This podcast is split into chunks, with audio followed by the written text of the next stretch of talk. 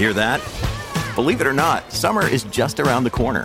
Luckily, Armor All, America's most trusted auto appearance brand, has what your car needs to get that perfect summer shine. Plus, now through May 31st, we'll give you $5 for every 20 you spend on Armor All products. That means car wash pods, protectant, tire shine, you name it. Find out how to get your $5 rebate at armorall.com. Armor All, less work, more clean. Terms apply.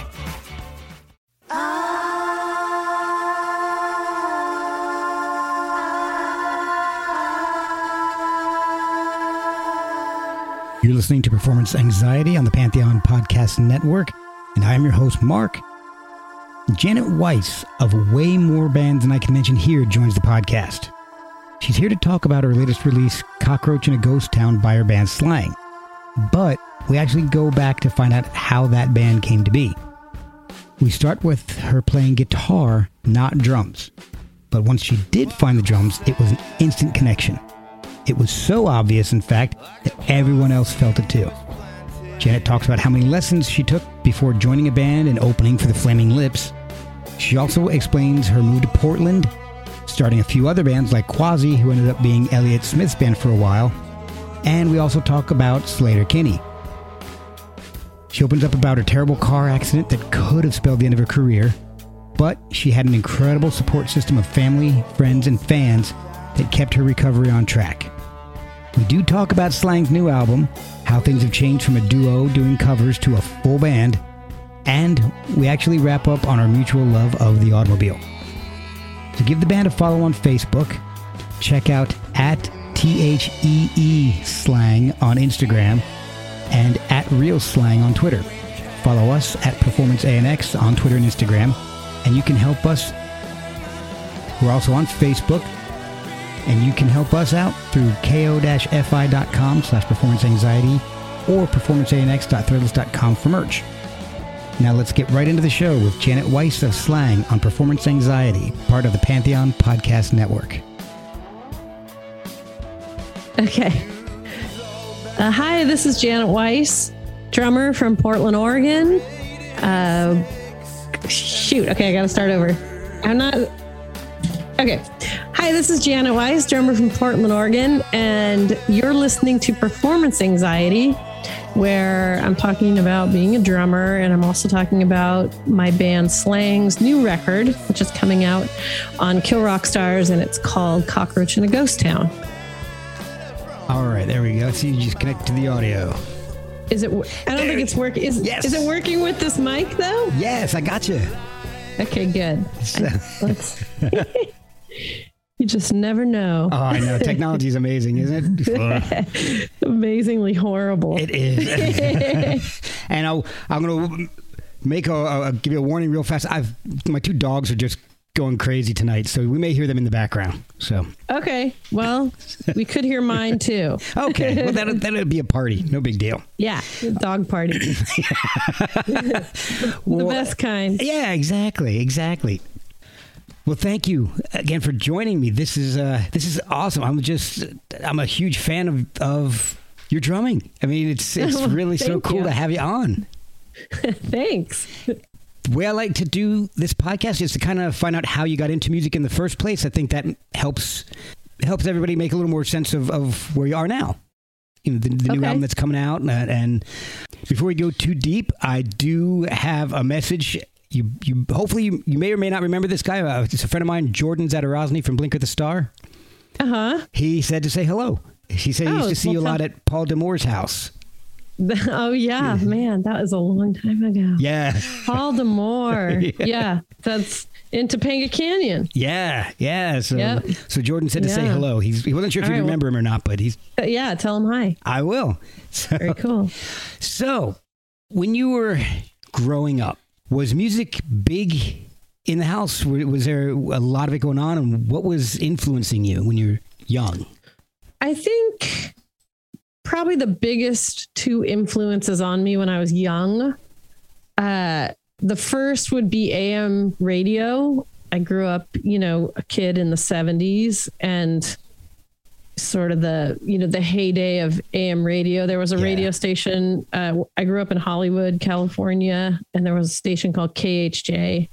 And it just played such a diverse kind of microcosm of music. Like, you know, things butted up against each other that today would not happen, you know, Yeah. like Sly and the Family Stone and Bob Dylan and, you know, just things that like were different genres Right. that kind of exposed me, the station exposed me to a lot of different types of music um, and kind of gave me a, an, a broader idea, I think, of what like pop music is. You know, to me, I'm like, oh, KHJ, you know, like, like the, all the stuff I heard on the radio, Jackson Five and the Carpenters, you know, right up against something heavier like Black Sabbath, or you know, it was just it was very eclectic and I loved, loved, loved listening to the radio. I still do really enjoy listening to the radio. So that would probably be one of the one of the bigger influences when I was real little. Also, I have two older sisters, so they Okay. influenced me quite a bit. The things they were listening to piqued my interest, like Elton John, you Oh, know, nice. like when I when I was in like fourth grade, you know, and Yeah. Good Goodbye Yellow Brick Road came out, and I uh, my sister had the gatefold, and I would sit there and look at the drawing, uh, just kind of get into that whole vinyl, staring at the pictures, and you know the culture of like while you're listening to the music, you're s- sort of absorbing the you know the the liner notes or the photos or you know the credits or whatever like you know as a real little kid i was probably too little to understand what it all was but as i got older it just became a habit to like open the record and see what's in there and Yeah. you know see what i that was really the only way you got to see what they looked like you know or hopefully Right. and you know it wasn't like today where you know what a band looks like first like this was like you heard the music maybe you heard it on the radio yeah. and then you know you got the record and then you like scoured Yeah. to like you know to like find out who these people were Yeah, your resources were limited. You know, the, Yeah. maybe if they had a, a band photo in in the album, and Yeah. I think along with the radio, that's one of the things that's been lost is the art of listening to an album with uh, streaming and, and all and satellite radio. You know, you don't get the variety of music on the radio, and then right you don't. Nobody sits down anymore and listens to an entire album front to back. yeah i mean i still do notes. but yeah But I mean, my, my kids what, don't like though. that's what makes me an old person Yeah, me too. and I'm I'm okay with that. You Yeah. know, I mean, I'm I feel so lucky that I grew up when I did and had access to like the the scenes that I did and the music and the way that I found music. You know, that I just don't know another way. And as something that I truly love, I don't think, you know, I won't be able to like fit myself into the new mold, you know, because I'm old and like I just like to do it how I like to do it. Right. I like to I like to go to the record store. You know, I like to look at records and I love the artwork and um, you know, like we just got the new slang record, like the actual record. You Oh. know, so like Awesome. after designing it and you know it's just so much work goes into it that like when you get the physical thing but, Yeah. you know it's there's something so thrilling about it even after all these years and all these records It's- it never gets old like holding that vinyl in your hands for the first time Yeah, especially that big format. yeah it's huge I mean, I love CDs and all, but the the yeah album vinyl Yeah. vinyl artwork is just yeah there's nothing I like mean, it. I know to kids we sound like dinosaurs, but that's you know that's what I love. You know, Yeah, that's what. I love. I, so, and I feel like you know, to to each his own. You know, Yeah. I think it's it's always yeah. There you I go. the CD there it is. version. Yeah. So- Yeah, that looks pretty. That looks pretty nice too. It does. It, does. it gets real big when I put it close to the camera. Yeah. So, Um, so anyway, so I so I guess vinyl, the radio, um, and then as I got older, you know, then kind of MTV happened, and I would sort of wait to see my favorite bands, you know, come on, which was rare. I was a Yeah. huge Cla- Clash fan. The Clash were my favorite band. Oh, in high wow. school. And I would just wait and wait. I would stay home sick from school so that I could watch MTV and wait for a Clash video. And I just wait and wait and wait and wait and wait. and eventually it would happen. Or like an Elvis Costello video, you know, when's it going to come on? right. yeah, so that was a like a smaller part. And then the next development would have been like going to college and starting to see more live music. Okay. And like that that's I think when you know when I started going to clubs that's when I got the idea that like maybe I could do it, you know, cuz before that I had never it hadn't even crossed my mind that I could actually do that because Oh, really? I would go to such big shows like Uh, David Bowie at the Forum, you know, or I yeah. would use my fake ID to go see X, you know, at some some little club. I mean, they were so glamorous, you know, it was like Yeah. Dream Syndicate, like these bands that I loved that but they were up on a pedestal, you know. I was like, oh, I could never be those were adults and I could never be I could never be like them. Exactly. But no, you were you've always had that creative side to you because you did get your degree in photography, I did. So which I love I because loved- I left school. I, I- went to school college for photography, but I, I left. I loved photography and I loved film, but I was, you know, I, I, how I just didn't know like how do you make a career out of these things? I'm still and asking that. luckily, luckily, music came along, and you know, sidetracked me completely.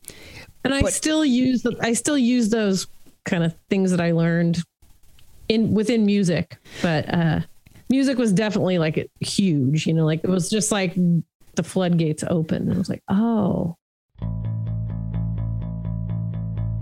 We'll be right back after a word from our sponsors.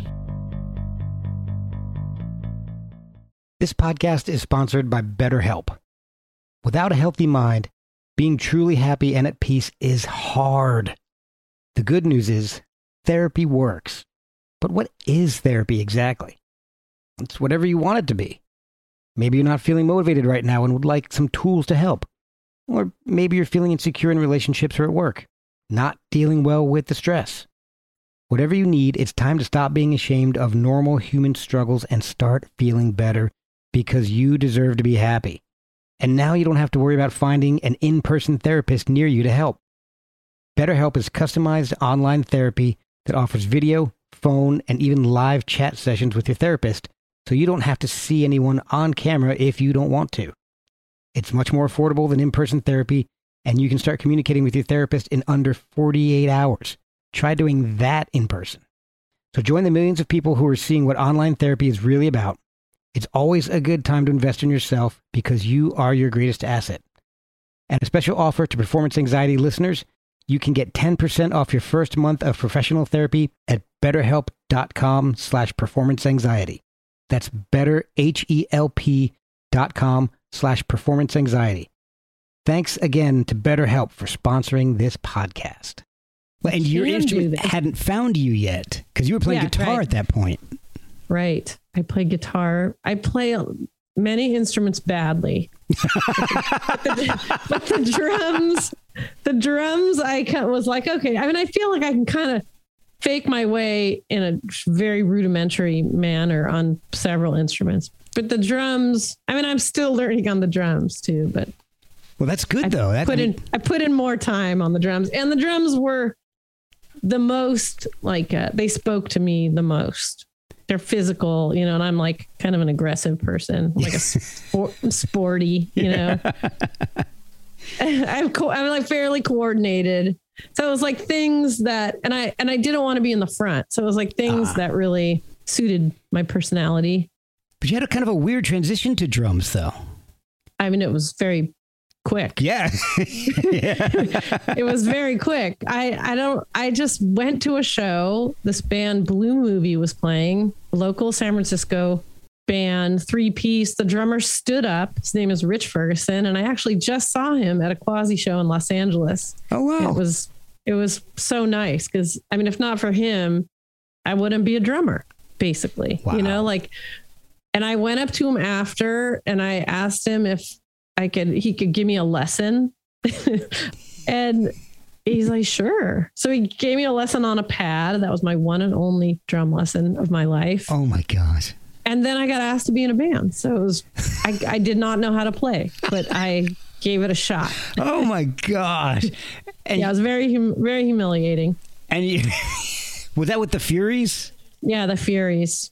And you went Which on I- tour pretty quickly after that, right? Yeah, we went on tour. We opened for the flame for the Flaming Lips. Wow. And at the time, they had a ba- uh, a drummer named Richard, and he was incredible. And I just would sit there and watch him like at sound check, just like, what am I doing? Am I- how well, how am I going to get up there after he plays? Like, I didn't know anything, you know, like a sound check. Like, how do you do it? You know, Yeah. like they ask you for all the instruments, you know, kick drum, and you're kind of like, "Why- okay, kick drum. Like, I don't know how to, you know, I would just watch, watch, watch. I would just had my eye on every drummer I saw to like try to help me figure out how to do it, you know, because I just was thrown right in the deep end. That's amazing. We made the Furies actually made a video, and I looked for it kind of recently because Sam, my quasi bandmate, he saw the Furies. He saw the Furies before me and after I joined, and he. I had only been playing drums for two weeks, but he said I ruined the band because I was too good. Oh my gosh. That that gives you an idea of the. It was very child. It was very childlike. It was kind of like the Shaggs. Okay. Like, like a band that would ask a person who didn't know how to play to be in the band. That's the kind of band it was. That's the best description. I, I, I know exactly the sound now. and other bands, other bands would be so enamored because you can't go back to that. You can't go back to that level of playing, like No. of just you're like so confident, but you don't know what you're doing. And bands like Flaming Lips just thought it, I'm sure it was like really cute, you know, like, oh, it's so cute. And we would try to improvise, and it was just, it was a trip. It was a real trip. Oh, I would love to see that video. oh man. Yeah. I uh, yeah. Oh, it gives gives me kind of like chills to think of it because like oh, I don't want to go back. Good, no, not good. Not good chills. not good chills. Okay. Not good. Like uh, fever chills. Oh. Oh, I don't want to do that. So, all right. So let's move on. So, how long were you in the Furies, and, and when did that? I think that was a yeah, that was about a year. okay. And, And then the bass player, I stayed with the bass player Maggie, and we started another band called Ed. And Ed, was yeah, Ed awesome. was four of us, and we were like, we you know we really thought we were like we'd figured it all out, and it was Ed was fun. Ed Ed like got me into a recording studio for the first time, and oh, really? yeah, you know, there were things I did with Ed that kind of set the stage for, you know, I'd been playing for a year, so I was a little, I could play a little bit better. Oh, I still was not a good drummer, but I could play better. and we were trying to be really creative. What- so, what was was the sound similar to anything that would come after Ed, or was it a little closer to the Furies? I don't think so. I mean, I it was kind of unique. I mean, there were several songwriters. We all wrote songs. We'd switch around instruments, which I never liked. Like I'd have Oh, to go wow. play guitar, and I didn't like that. and then there'd be two drummers sometimes. I, you know, we would write instrumentals. We had, I don't know, it was it was a lot of fun, but very, uh, it was crazy, It was crazy times. College, you know, four women just were all sort of like, you know, learning how to play and writing songs for the first time. It was it was great. So things kind of took a step forward with Motor Goat, though, right? And how long was it until Mo- from I guess Ed to Motor Goat? So while I was in Ed, I met Sam Coomes, Okay. who uh, we were. So we met. He came to an Ed show, and then he was in a band called Donner Party, who I Oh, yeah. Okay, yeah. One of my was one of my favorite bands at the time. And I was psyched because Sam from Donner Party was at the show and he wanted to play a show with Ed. So we played a show and then we kind of got to know each other. And then we ended up moving to Portland together, Sam and Oh, me. cool. Sam and I. And uh and when we got here, we rented a house and you know, the idea was, yeah, we're going to move to Portland and make a little home recording setup and start a band and play music and yeah, we did all of that and uh, we got jobs here and I mean, we're still here, you know. but kinda we, worked out. you know, we bought a little Fostex eight track uh, this the funniest little quarter inch, um, you know, recording setup.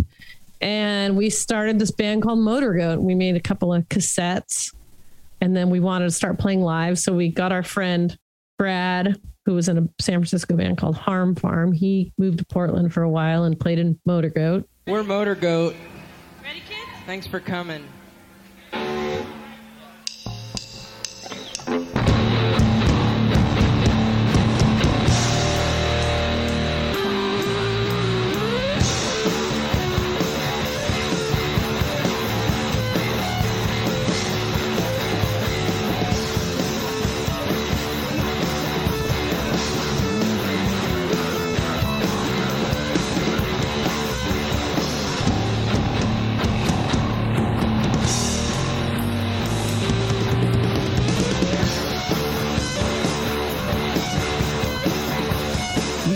Best names. And then that was kind of like a year, a year, I guess, maybe. And okay. there's, I just talked to someone the other night who still has one of the cassettes. Like, you know, they're still floating around. Oh, wow. But then that kind of dissolved, and then Quasi started after Motor Goat. So oh, Motor okay. Goat was mostly Sam. Brad wrote some songs too, but it was Sam kind of writing the songs. Yeah, and then Quasi kind of started, and that was when that was sort of when the Portland scene was really picking up steam and okay. we got to know a bunch of people here and other musicians and it was like a great it was a great place to be a musician. And we all had basements and we all had our day jobs and then we played music you know as the thing that we loved. And a lot of those friends i still have now. Okay Oh, that's awesome. Is, yeah. You know, it's like when you look back on your life, like that to me is like a golden era. Quasi. No, I like the. I love the sound of Quasi.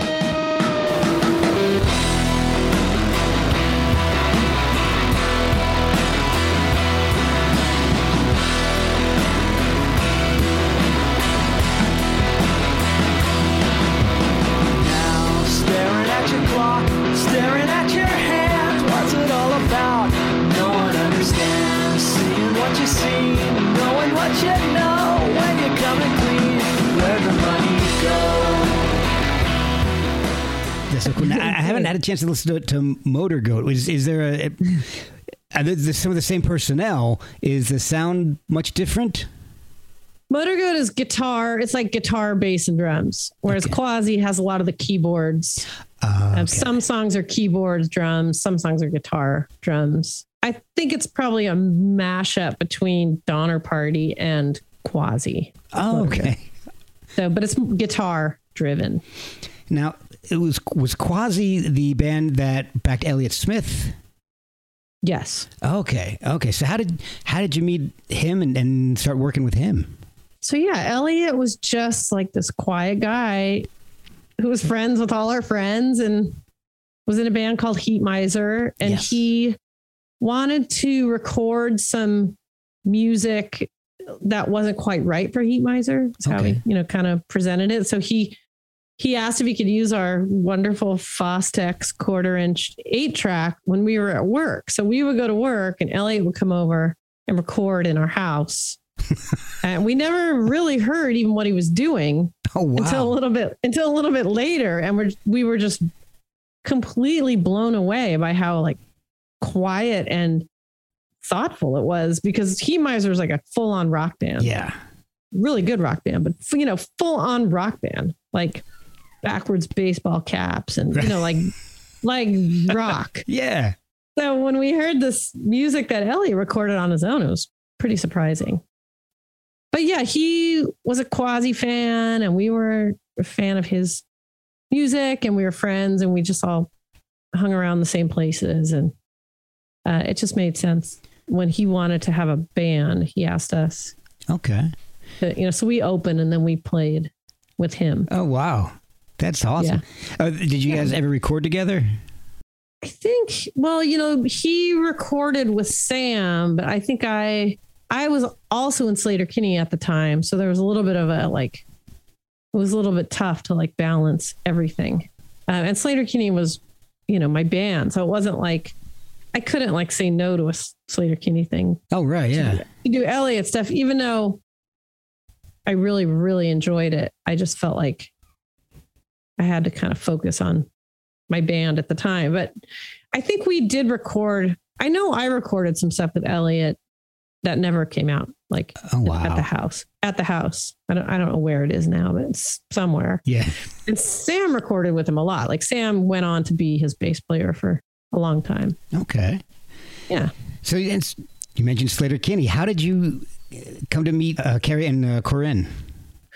Yeah. So the first time I met them, I was also in a band at the time. This is 1995 or 96. Okay. I was in a band called Junior High with uh, Sean Croghan. He was in a band called Crackerbash that broke up, a great Portland band called Crackerbash that Okay. we all loved.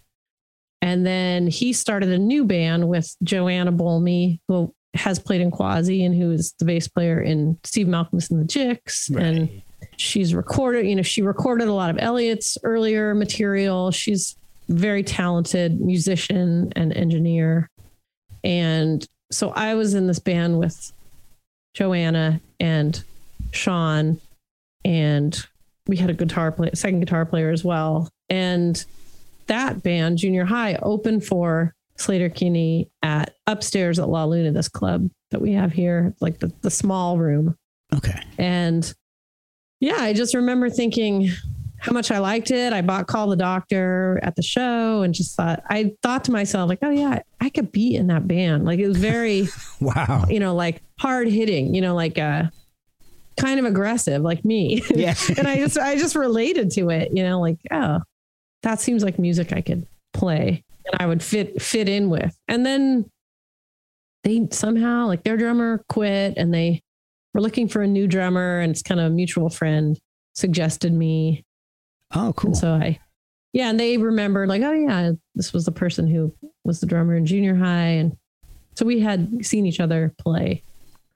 Uh so yeah and then i just went to their house went to Corin's house and went in the basement and just tried out some music and it went really well. Oh, that's awesome.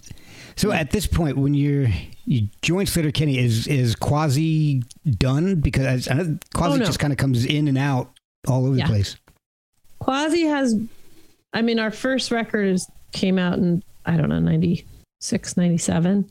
So yeah, it's kind of like, it, it's kind of like the agreement that you make, like, okay, I'm going to be in two or three bands. Like everyone has to be like somewhat cooperative. Like, okay, we're not going to all put records out the same year. Like you kind of stagger the records, okay. uh, which, which is sort of what we did. Sleater-Kinney definitely toured a lot more than Quasi. And but yeah, Quasi's kind of the slow burn, like been there the whole time. and Sleater-Kinney would take breaks to, you know, for a while there we were going pretty like full on.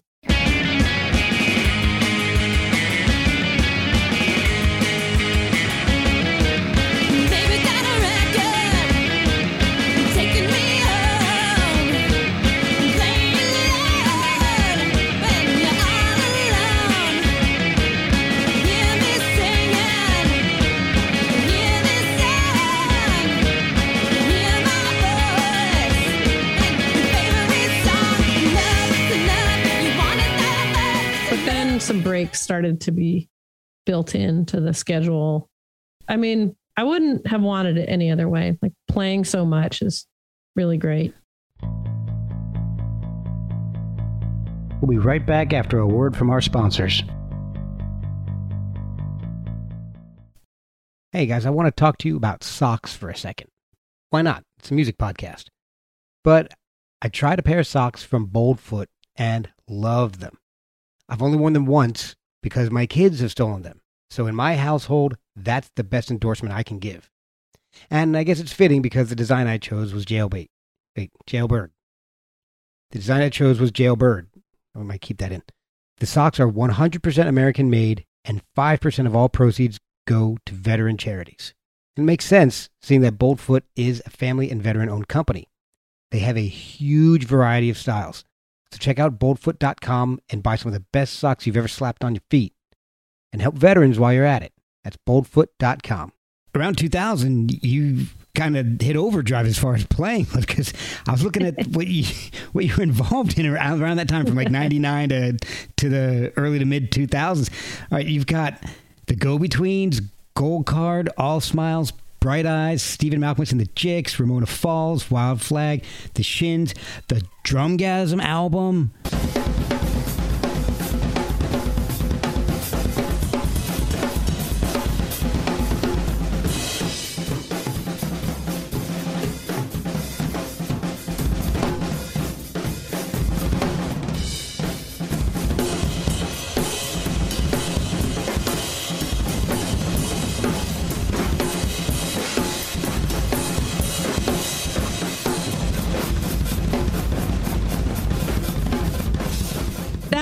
Not that is not all at that one period. I Right, mean, that's- that's it's spread out. But Yeah. yeah, I mean drummers are not monogamous. Like we cannot just we cannot just have one band. It's not possible.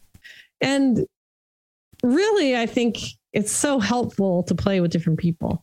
Oh, It's bet. just- It's just so, you know, as a musician, it really makes you better. And, you know, things I learned from Malkmus, like just to be, you know, like more easygoing about like the monitors or the gear. Like you just don't have to have everything in the monitor. Or like you don't, you may not get the perfect drum kit when you go, you know, like just to kind of take it as it comes a little bit more. Okay. Um, That sounds like something that you would the- teach you.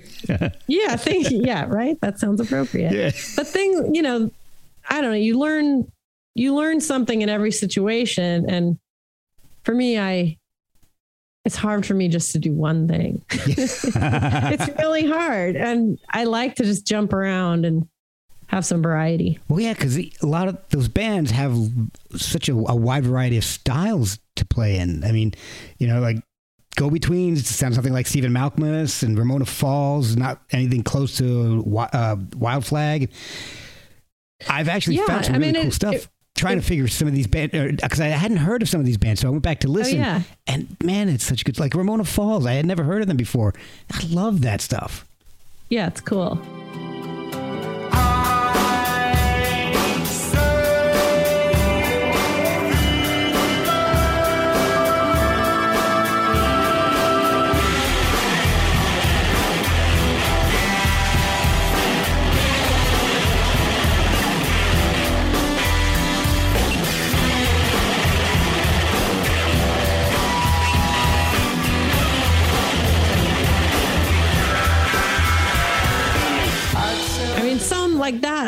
Project I just played one thing. You know, I didn't like that wasn't like my band. Right. So some of it is like, you know, like James from the Shins, who's a good friend of mine, asked me to like, hey, will you play a couple songs on this record? It turned out to be like a radio song, you know, like a song that I had never been played on the mainstream radio. Like that was the first time I would hear myself like Wow. on, on the radio. It was really exciting.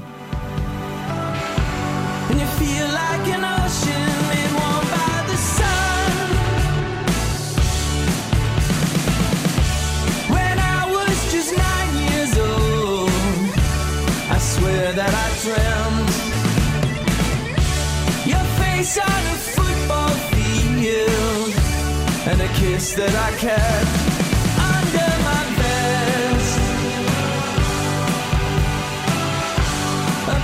That's awesome. you, you just kind of never know like i it's fun to play in different you know where you're being asked different things like doing some things you know like wild flag that was i did a lot in wild flag i was like you know i that was my band. You know that was Yeah. our band. Part of my life this time, I swear a future crimes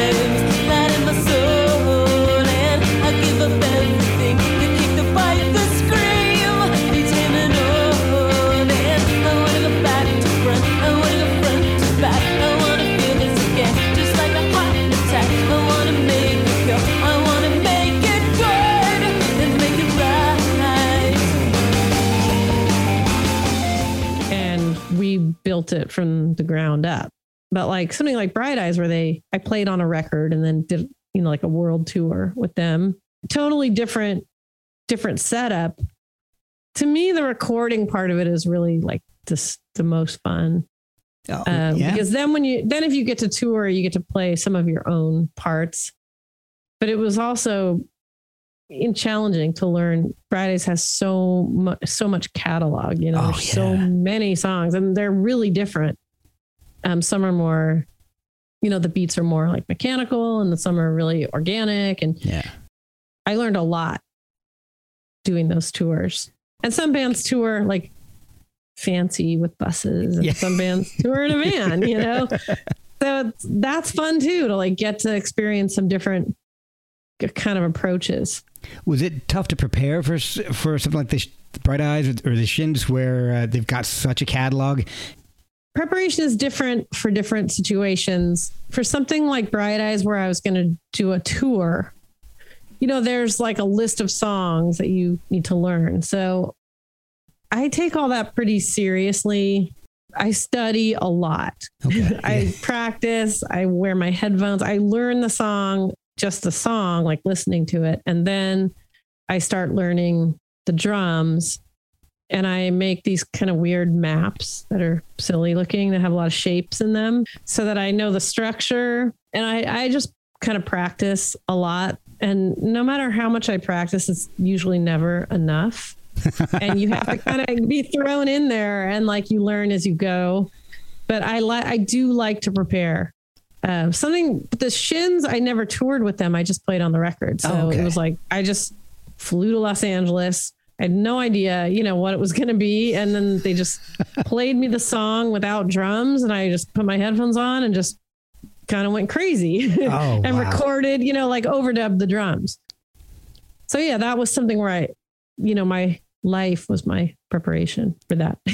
you know, it's, it's like sometimes just your life experiences what you're drawing on when you play, you know, Yeah. like your emo- your emotions or your, for me, it's a very emotional, visceral kind of situation when I'm playing.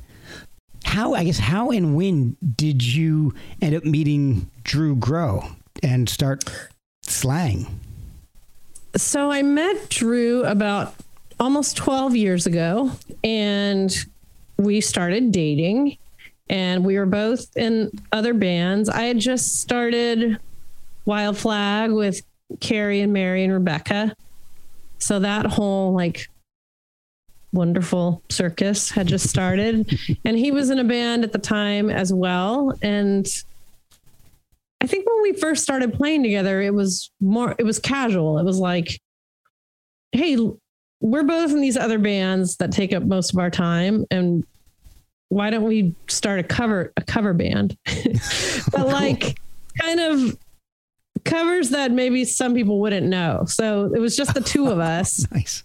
And Drew's an amazing singer. Like he can kind of sing anything Yeah. like he's a guy who can sing Aretha Franklin, you know, like That's- there's not that many people who can do that and not sound ridiculous, but he he has such a great voice and it was and I love picking out covers. So it was like I was like a kid in the candy store like Oh, that is awesome. picking out picking out these songs like what about this one? What about this one? What about this one? And so we just kind of started playing like that, like very just fun. There was no pressure. We did some shows, you know, like living room show or a show in Seattle or an opening some little show in Portland. It was just not we there were no ambitions attached to it. Okay. We just wanted to play together because we like e- we like each other. and that eventually kind of morphed into well, let's write some original songs and see how that goes. And then, well, let's record some songs and see how that goes. We have a Pro Tools. Uh, at this point, we live together, so we have a Pro Tools set up in a little studio in our basement. Uh, and then it just kind of kept snowballing to like, oh, well, now we've got this many songs. You know, let's get Sam to come over and play bass on the song. So Sam would come over, you know, play this really awesome bass. And then at some point, the next step was like, why don't we get a band so that we can start, you know, being a real band and playing shows?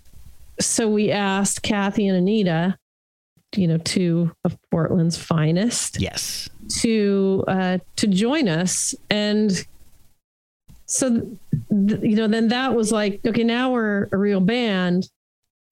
But there were still obstacles. I feel like slang has had a lot of obstacles in our short life. Um, i got in a really bad car accident in 2019 and that sidelined me for you know quite a bit. And then covid happened um, and so we're just now with the record being done, coming out, we've got the record release shows, and we're just starting to feel like, okay, now we're actually getting going. And there's still a lot going on for each of us. Like everybody works and everybody has other bands and but it's a priority and we enjoy playing together and and we're hoping, you know, to like do more now that bands are able to tour a little little bit more easily. Not, yeah. you know, it's pretty crowded out there. Um, Oh yeah. and there's, you know, there's still COVID kind of screwing things up, but it's definitely better this year than it was last year. So I have a question for you before we dive into the debut slang album. So you mentioned the car accident. You broke both your legs and your collarbone. Did that change the way you played at all, or or any, any the way you approached music at all? Uh, I mean, mostly it changed just, I don't know, just kind of my overall like love of life, you know? Okay.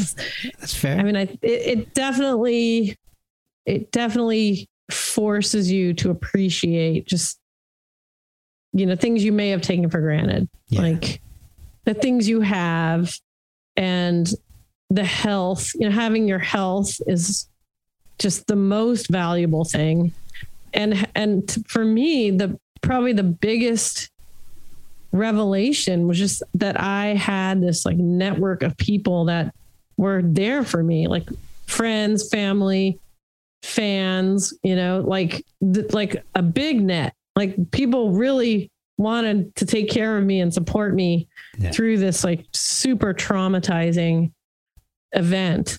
And that is just like I'll never get over it. You know, just how amazing it is to have that kind of support system. And people were like wanted to give back, you know, like, well, I love your music. They didn't even know me, but they wow. treated me like I was their family. You know, it was that was very moving. Like every day, it was incredibly moving. So if I could never play music again, at least I had that, you know. Yeah. But I was pretty determined to play drums again.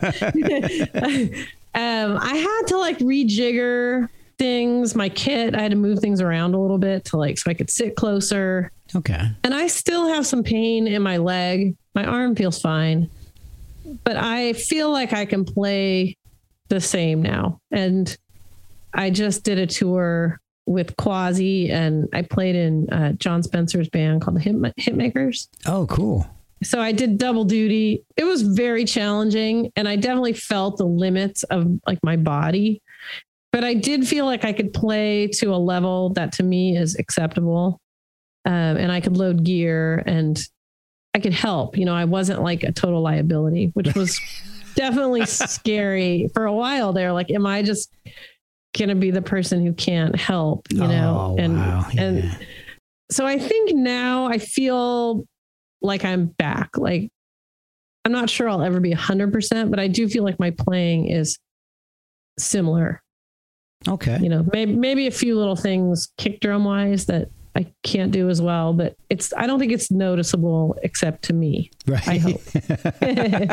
That's a hope. yeah. but I'll take it. I'm I'm super grateful that I can do it and yeah. at this level or anything you know close to like a f- full on like tour you know play for an hour and a half play for two hours like i'm just really psyched that i can do that Oh, that's awesome. Yeah. So I have some questions about the album. So it's Okay. Slang's debut album. correct And the first time I listened to it, I was in my car. So I wasn't looking at the songs or anything because you know, trying to be safe and drive, not, not, not look down at liner notes and stuff. So I hear a couple songs, and then I hear this bass line, and I know this song, and it was "Hit the City."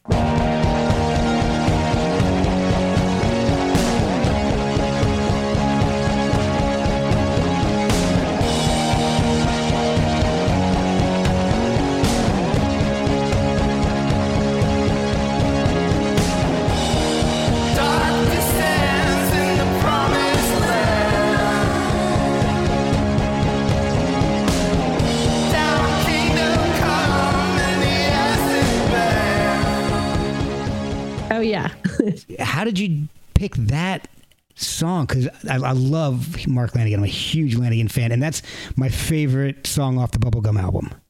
Yeah, I, well, the story to my hearing that song is that uh, I was with Sam on a quasi tour of England. We did like a UK tour and England and Ireland, and we were at some little art house venue. We were on like the third floor and our little backstage room, but you could hear down in the main room there was a DJ, like a very very hip DJ, Englishly stylish, you know, very 60s looking. And he was super cool. And I heard I heard the, this, these harmonies and I was like, who is that singing? Like who I mostly I was like, who is that woman singing? Yeah. Like, who is that who is that woman singing those harmonies? And I think I might have been able to tell that it was Mark Lanegan. I did not know the song. And I hiked down the stairs and I went down there and I went into the room, went up to the DJ and said, Who who's singing these harmonies? These uh, Oh, well, that's PJ Harvey. And I was like, okay, well, that makes total sense.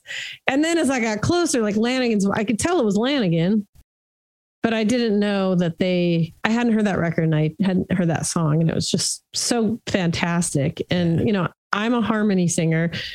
She is not a harmony singer. No. She's a lead, she's a lead singer, Yeah. but man, can she sing harmonies? Like her voice just is so stellar.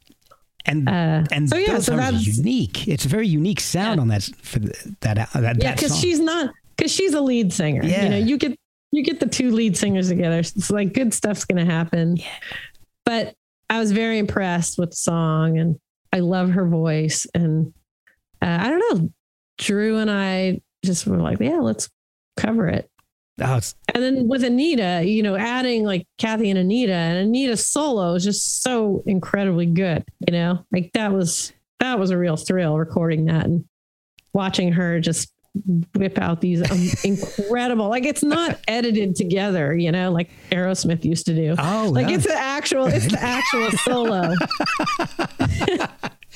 Oh, have what's his name? I can't remember the studio guy come in and do all Joe's solos. Yeah, comp everything yeah together. well anita could be that person she could go play joe perry solos for him Oh, now. he might still need it. I don't know. He might need it more than ever at this point. but I also love the way the album opens up with Wilder.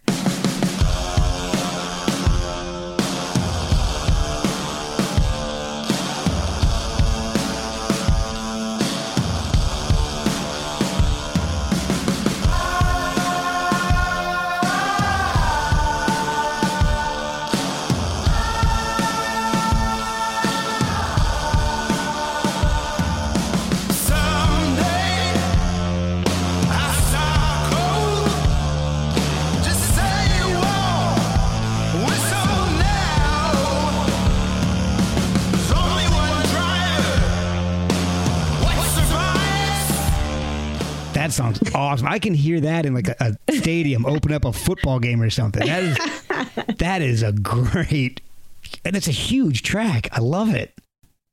Yeah, thanks. We uh we ended up so we recorded we recorded it in the basement and then just thought like we need we need to get like the drums sounding better, you know. So we actually took some of the songs and I overdub drums like to that one in this it's like a it's a huge room with a like a skate pool in it. It's like a big Wow. boomy, huge sounding room. So that really helped push that song kind of over the edge. But yeah, it's a fun way to start the shows and Oh yeah. we're we're really into the you know, the ladies singing a lot and like just kind of belting it out, singing together and singing harmonies. And, it, you know, it kind of takes three of us to like match Drew. It's like Yeah. Drew's huge voice against, and then the three of us are like, you know, coming to get him. Oh. Uh, Yeah, his, Yeah. his vocals are amazing. Like, so one of the coolest things uh, to, for me on this album is the the glam style that you guys do. The uh, there's like this big on, on several tracks. There's this like big '70s Bowie kind of glam sound, like in hot water and chipped tooth.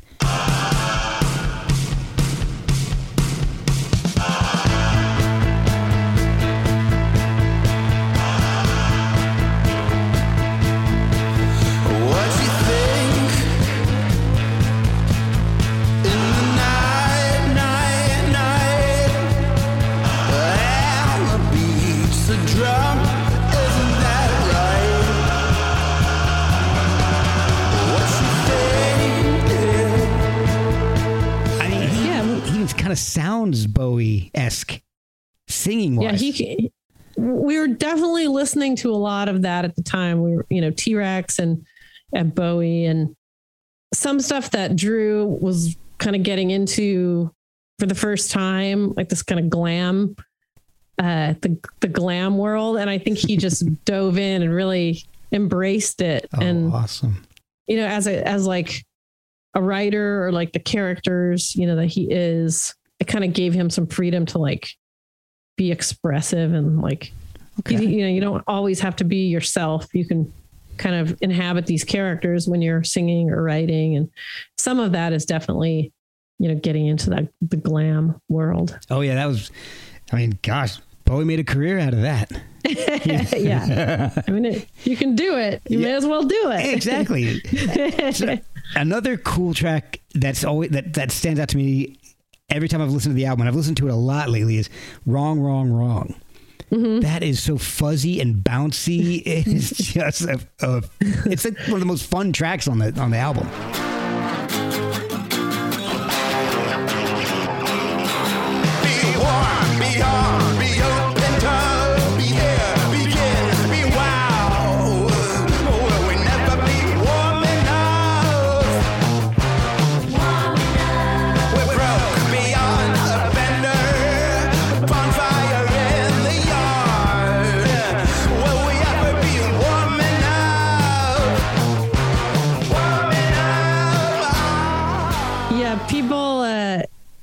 People are like, it's so weird. And we're like, really? It's weird? Like, it doesn't seem weird to us. uh, but we were so in it. Like, Drew and I just down there in the studio, like, you know, adding stuff and taking stuff away. And he'd go down there and then I'd go down there and we'd, you know, try things. It was very collaborative. The two of us kind of pushing each other. Like, I love arranging and kind of switching things around. Like he would say, "Oh, well, that's the chorus." I'm like, "That's not the chorus. Like this other thing's the chorus. Like that's the chorus." No, this is the chorus. No, that's the chorus. You know, like just really kind of getting into it on on a lot of levels and kind of. I mean, it's in our house, you know, so like Yeah. we're always able to go down and work on it, you know, for better or for worse. Like now Right. that we're more of like a band, I would imagine there the music will the recording will be a little more live. And there are a couple songs that we recorded with Kathy and, and Anita that, you know, have a bit more of the live feel. But yeah, I mean, technically we could have just re-recorded the whole thing, like with the four piece playing together live. But I think it's a good document of the album as it is is a good document is what we were doing and and the progression of slangs. I'm sure the next record will be more of a live record because of how we are writing now. Right. But at the time, it really was just Drew and me, like in the basement, you know, working on stuff. And, you know, it's, it got to be very comfortable. Like he, he lets me comp his vocals or decide which vocal takes are best or, you know, like, oh, this verse is best from this one and this verse is best from this one. And there's a lot of trust there now in that way, which is really great. Was it tough to decide when a song was finished? I guess that's kind of a hard thing. Yeah. I can't even remember now. I think it's pretty obvious, but I'm sure we overworked some things and then had to go back. I think I can remember like, you know, like trying something else and being like, okay, it's it's done. Like, that's it. That's it, you know. And at a certain point, there's a time restriction, which is always good to have Yeah. you know like it's due at this point and then you just have to finish like otherwise uh, you know it does get uh, you know you start going down the rabbit hole Oh, like yeah. You could always change everything you know like and you just want to find that balance of like giving it enough time but not giving it too much too much time i can't Yeah. believe that bands would spend you know every day for years in the studio just Oh. racking up costs and that seems writing in the studio to that extent seems really tough. Well, you know, we're in our house where it doesn't cost any money. Yeah. Uh, we wouldn't we wouldn't be able to do that if we were in a studio. Oh no, yeah, you'd have a lot more restrictions.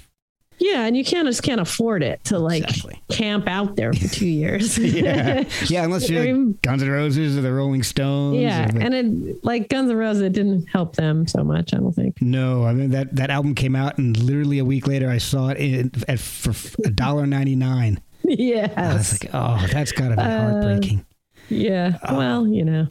But I, I love the title track. Oh, cool. Cockroach in a, Okay, in a good. ghost house. That that is to me that's the one that's a little more unique sounding on the album Uh-huh. than than uh, uh, wrong wrong wrong. That one kind of stands out a little bit as being a little little different from and then, not that everything sounds the same because there's a, a wide variety of styles, but that one to Mm-hmm. me just seems a little bit apart from the rest. I don't wanna have to start again after it died again. I'm rubbing two sticks together again. Cockroach in a ghost town again. I don't wanna have to start again. There is a rock in my chest. I'm an evaporating boy. that one's very personal. It's very, it's a very personal story of Drew's. You know, Okay. it's it's not a character. That's like, you know, not that they're all characters, but this one is like the one that kind of crystallizes what he was going through when he was writing the words. Oh, okay. So, you know, if I was going to take one song, like, what's the record about? Like, it's that's a good one lyrically to like, you know, his kind of struggles, human, his human struggles uh, are all encapsulated, I think, in that song. Well, that song and Wilder are my two favorites off the album. So Okay, that- cool. I absolutely Good to know. Yeah, I, his vocals are amazing. The music is incredible. Everything just kind of, and they both hit in different ways. Okay, Um, good. Well, thanks.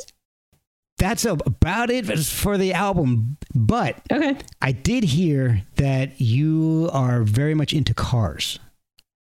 I do love cars. I love cars as well. I am a huge car nut.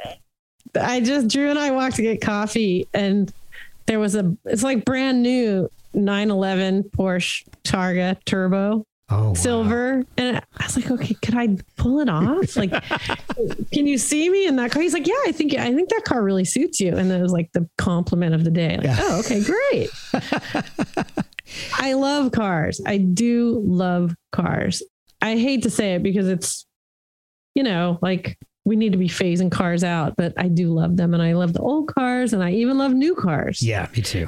um, Me too. it's, it's fun. It's just a fun thing, and they look so awesome. And some are so stupid, yeah. you know, and some are so great. Oh, I would love to have one uh, one of each type a, a stupid car like a Reliant Robin kind of a thing. Yeah, I would love that. I would love an, a, a hot rod. I, I used to restore cars and build hot rods with my dad, so I I would love to get back into that if I could ever afford it again. that's the thing is that it's it's not just you can't just pick one. No. Like, and it's all different styles. I was driving to go to this big dog park that I go to a couple times a week, and there was a car, like a little car show in the parking lot of a diner, Oh. and I just practically crashed. Like, "Ah!" I was like, like, I gotta go. You know, like, I gotta go see these cars. It was all like muscle cars and Oh, you know cars from 1965. Just these old codgers out there.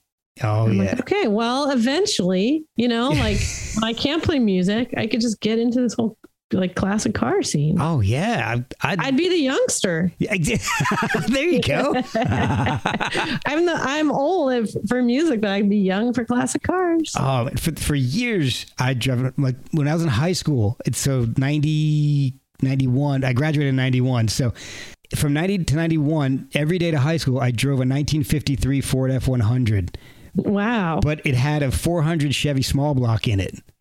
So it was, it was, it was a small block V8. No, not, not the big block 400, but man.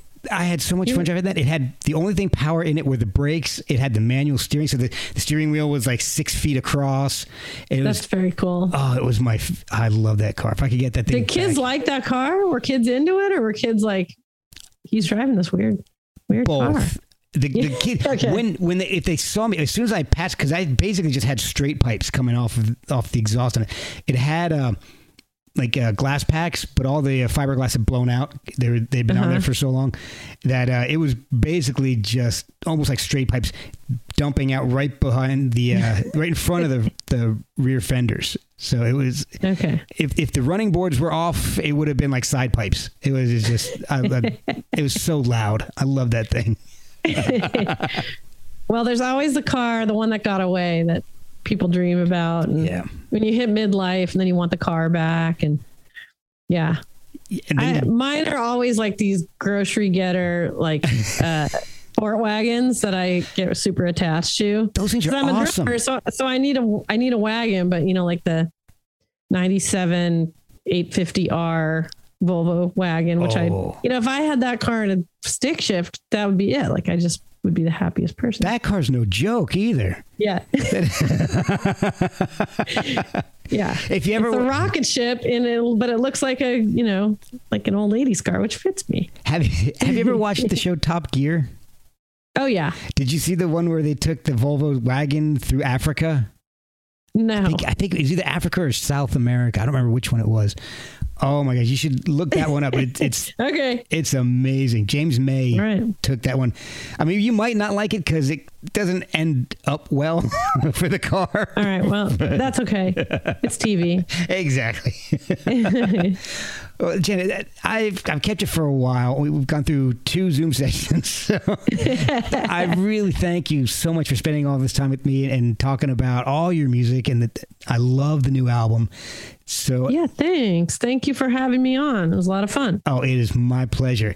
How can listeners get the album, the new Slang album, the first Slang album? And uh, is there a social media presence where they can follow you guys for shows and things like that? Yeah, we have uh, our Instagram. I'm like, what is it? It's real. it's like Twitter is real slang. Instagram is just slang, and Facebook is slang. Hard to keep track.